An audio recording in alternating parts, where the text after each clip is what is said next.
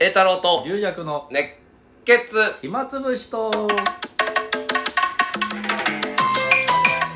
はいこんにちは、はいどうもどうももう年の瀬でございあまあす、もう本当に限限限限界ギリギリ限界ギリギリうんでリアクさんはやっぱタイにね そうでフラッとね一人フラ旅ッでと行くからそれは何日休みがあって行ったのあれでまあ4日4日あるから行こうと思うのそうえーすごいでですすだねから前はマレーシアだったんですけどね夏はね逆大谷ですよだからもう30度ぐらいでね30あそうまあちょ暑くてあったかいの暑いんだ暑いですまああっちはでもあの暑すぎないんですよそんなあのカラッとしてる3 5 6度はないしああちょうどいいまあちょまあうどいいってかあったかいぐらいま暑あいぐらそうでいすねもう T シャツで十分えーいいなうでで、まあ、なん食い物もね美味しいしんで屋台飯は安いんですよかうん顔漫画ってあるじゃないですか、まだ安い結構さ円安でさもあういろいろ物価的にはレストラン、うんレストランはもう日本とあんま変わんないですけど、うんいわゆる屋台飯とかうんフードコート、うんまあ、ちゃんとしたイオンモールみたいなモールのフードコートなんかも、その顔漫画は安いんですよ、うんあの鶏肉のねうんうんあれはえっ、とまあよ300円とか400円400円それはちょっと上がってるか昔よりは昔より上がってるかもしれないですけど、まあねあれで昔は100円ぐらいだったんですけど、ああそうかそうそうまあでも、まあ、400円と。それでも安いとで、パッタイ、あの、台風焼きそばあるじゃないですか。あパッタイは意外と1000円ぐらいするんですよ。あで、ななんだろうなんで言ったら、やっぱパッタイエビとか入ってるから、あで、ああと顔小ま麦でじちゃょっなといちっちゃいんですよ。小麦ではないパッタイってまああれ、そうだよねんでぶ物価上がってんじゃないで、こっちのタイ料理、日本のタイ料理だったら、パッタイも、うん顔漫画も、値段あんま変わんないじゃないですか。だからあそのイメージでやってるから、ああなんかすごい顔漫画がお得な感じにあー顔漫画は米だもんね米いとやパッタイ鶏肉だと鶏はね安いのよあのあータイは鶏たくさん小麦だよやっぱり小麦が高いのかあ小麦代がね今みんな言ってるもんうんそうあラーメン屋がね大変だとかそう1000円超えたらとかねうんあとビールも昔はなんか100円でビール飲めっあてそう水より安いってイメージでしたけどそうそこまでじゃないけあどそ、まあ、300円ぐらいになってあて結構それ本当は上がってるね上がってまだって100円だったのが3倍ってことはすさでシンハービールのイメージがタイあるんですけあどそうだねシシンハーービールちょっと高いんですよさらにあーあれはブランド力あるからってこええとかなかなだからお店屋台飯とか行ってビールっつってもチャーンビールっていううんうんうんあともう一つのあの象の方うんうんちゃんとあっちの方が出てくる感じでしたね、へーあとなんかね人が多多いから若い人多いから、うんコンビニ行ったら、うんなんか品出しをしてんですよスーパーの品出しみたいな、うんうんそれがもう67人ぐらい若い女の子が、多分学生バイトかな、うんうんもうキャッキャッキャッキャ言いながあらーえーだってなんか修学旅行みたいな体験学習みたいな えそれをなんかおおあの男の店員が2人ぐらい見守ってたりとかして、ー、なんだろう体験かなんかやってんの今あの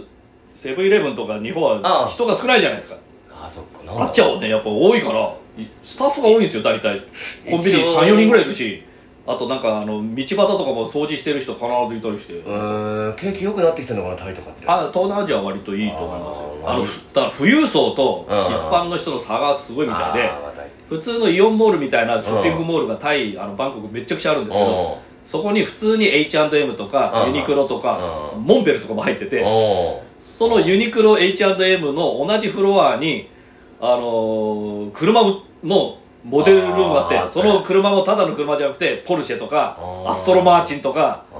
ーもう本当にそういう最高級のあれかなり上がってきてんすごいんじゃないそうそうそう H&M 行った後にフラッと行くかなと思ってたけどいやーでもねあとだからあのー要は1個のブランドが全部置いてあるそっうてことだよねあとはもうそう H&M は大衆だけど、えー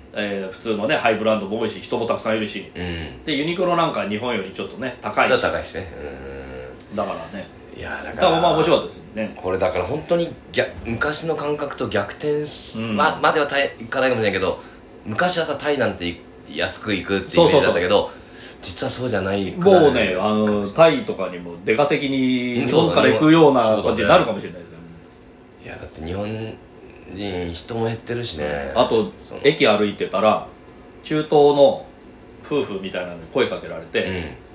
っと KFC、ケンタッキー行きたいんだと。うんでも、何もスマホ持ってないからああそう、場所をつって、あ、僕も知らないから、まあ、うん Google マップで調べて、うんあ、ここだよっつって、あっちっつってで、どっから来たんだって、日本で。うんうん俺たちドバイなんだよ。おおドバイのお金持ちのね、家の。それで、ちょっと日本に今度、北海道にスキー行くんだと。おでうちらの国は雪見られないからさ母みたいなー感じでおーで今タイに行くのに日本はえいいくらぐらいかかんだいああでこんぐらいだとうんそれでその後その夫婦の親そういうあの男がうん財布を見せてきてうん自分のうんそこにドルシェがバーッと入ってるんですようんで一番高いドル指してこれは日本円だといくらなんだああなるほどでいくらだぐらいだ100ドルだじゃあちょっと日本円見たことないから見しておくうれとおうおう ここでちょっとこれはちょっとおなんかあるかなと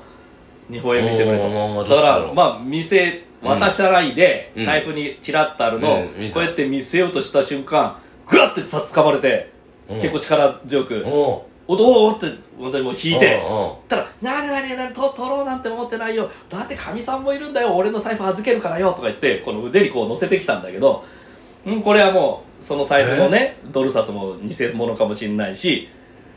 これは怪しいとてすごい話だねでも「ノーノーノーノー」っつってうんそしたらやっぱり俺が教えたケンタッキーと真逆の方向に歩いてきましただから詐欺なんですよあの地球の歩き方とかにも書いてあるし大使館にも書いてあるんですけど今タイでお札を見せてくださいっていううん詐欺が多くてしかも中東の人なんだってだからもううんだからドバイとか行って安心させてそっかあの財布見せて安心させてそれで、えー、札見せるでしょ、うんただパッて取ってあーってうんなってる間に、かああ我々返すよっていう時に、うんに23枚抜いたりするらしいんですよ、うんもしくはそのどさくさに紛れて財布にあるクレジットカードをシュッて抜いたりりそういう被害がすごい多いだから気をつけてくださいいやー実際ありましまあっあたそりまれしたは逆に言うと龍也さんがお金持ってるように見えたのかねいやあのねそれが今まで何日も滞在してたんですけど、うんうんその時はあの全然手ぶらっていうかほぼうん手ぶらみたいな軽装だったんだけど、その時最終日で、うだからえあアニさんにあげたようなあの、うんおお菓子とかあのタタイのラーメンとかうをんあいろいろ持ってスたーからパーで買ったのをバッグに入れてんうん歩いてたから、うんああこいつ観光客観光だってなっちゃうねもうカモだと思ったんじゃないあーで地下鉄の駅だもん切符を買おうと思ってて並んでたらちょいちょいって言われてやっぱりなそんなああるんですよねあと結構大変だったのがその最終日にあの荷物になるからホテル出た後、うんコインロッカーに入れたんですよ、うんでもコインロッカーって結構東南アジアとか日本より進んでておうおうあのお金入れるんじゃなくてもうもう本当にピッスマホのアプリとかうんそういうやつなんですよでアプリはちょっとあのアップルのあのあのサイトが日本日本ちょっと違うにあの私は日本で登録してるから、うんタイとか外国行くとダウンロードできないんですよ、うんだから、えー、となんかその場でやったんですけど、うん最初に携帯番号入れろと、うんでちゃんと日本のああのまあ国番号もあるの、うんでそこ選んで自分の携帯入れうんて、それで、えー番号を決めたら、まあ、荷物入ったんですよ、うんでもレシートもないしあとうん指紋は登録したんで、うあんじゃあ大丈夫かな出る時は指紋でやるのかなと思って、いざ出そうと思ったらその携帯入れても、うんいやあなたのロッカーがありませんえ出ててえー、これなんか入れ間違えたかなと思って一生懸命090じゃなくてうん90から始めたりあーのあーなるほどまあ、ね90で登録したかなんらかあるかでもそれでも全然ダメでもうぜこれやべえ慌てるね帰れねえじゃんもううん空港まで行かなきゃ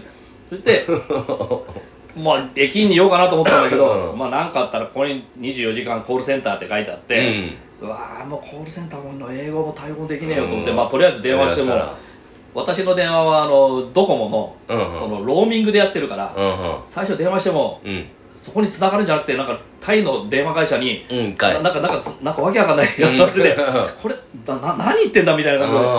んあこれやべえこれどうしようお俺ーに大変だでその時に思いついたのはそこの駅が割と日本人街に近いあとこそろうで、だうんあるんあだの都市だったんで、うんあ日本日本経営のホテル行けばうん聞けばあの日本人のスタッフが受付いるかもしれないと思って、えーすごいこういい そしたらちょうど目の前に西鉄ホテルさんがあったんですよう行ったらやっぱ案の定日本人の方いて、んうんまあ、こここうこうだからちょっとあのこのコールセンターにちょっと代理で誰か電話しおてーすごいねあーそうですかじゃあこっちでってうんほんたらもうタイの人、ね、スタッフの方がわーって来て、うん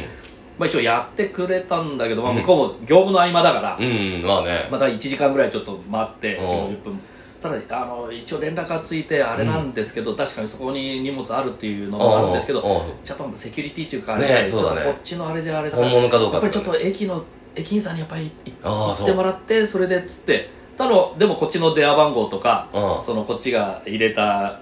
ロッカーの番号とかもうん僕は把握してるらしくうてんそれでまあ一応向こううん向こう行って、うんまあ、駅員さんにちょっと駅最初行ったらやっぱりその電話しろ電話しろってああなもったからう通じてるななないやいやいやじゃああーそのコールセンターにもう一回電話したっていうかあらーいやいや違うんだよ違うんだよあのうわホーホテルの難しい難しいあの俺にあの日本語しかできないからホホホテルの人にあのこううん電話してもらったんだけど、あもう全然受け付けてくれないんだよっていうことを言って、言ったらあの別の店員あの駅員さん呼んでくれて、でその人がもうインカムあの、へんうんあれで向こうの会社とや直ってでくれて連絡してそしたらも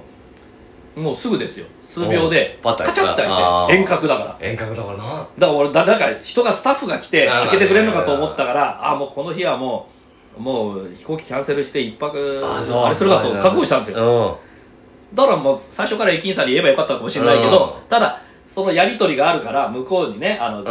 問い合わせ来てるっていうのが分かあったから分かったから早かったんすぐだね早かったかもしれないしいやーいでやーもちょそっれとびっくりし言たね葉も通じないし怖いね怖い怖いまあまあで結局何のミスだったんだよ携帯の番号間違えたのかないいやえーとね指紋関係なかったのかな、間違えてもエラーにならないんですよ間違え、間違えたかもしれないしいわゆる国番号だから90からやらなきゃいけない、うんまあだから、うんね、そこあとそういうショートメールだからうんタイタイから来たのを来たの受け取れてないないかだらからその本当だったらなんかメールが来るらしいんですそれよショーでト暗証番号そがう来そうるなんかい番号がろいろ来あるらしいんだだけどそれもなくしかも荷物もちゃんとサクセスするって出たんであだからちょっとね仕様がよくわからないあいやーだからよく今わかんない私は海外だと無線 LAN 借りてやってんだけど、うんもう今 SIM カードねそのまま SIM カード入れて、うんタイの携帯番号が一応もらえるかうんまあら、ねでそっちの方が安いそでっすよちねでやった方がいいかもしそれうなそういそねっちの方がいいかなあのとーあとちょっと一回そういう形式のやつはちょっとなんかもう仮に仮のね、あの荷物入れてちょっと取るまで一回ちょっと練習しないと、うんちょそっうだとね怖えなと思って、そうまだねだパスポートとか入れてなかったから最悪もう、えーでもよく預けようと思ったねあんまいやいや、まあ、あそれはおあの怖いちょっとリュックあるからでうんそこで夜市とかあのいろいろいいうんちいち回ったんですよでちょっと早めに来たかうんら朝早めに荷物来たから取ってよあそっか夜市で飯食って空港行こうと思ったあだーからゆじまだ余裕あったからよかったんですよちょっとギリギリそんでなやっぱあれは焦りましたねだから俺のとの待ち合わせに寝坊したんだ そうそうそうだだかから らそうそうそういやあの興奮してたから終わるはいありがとうございました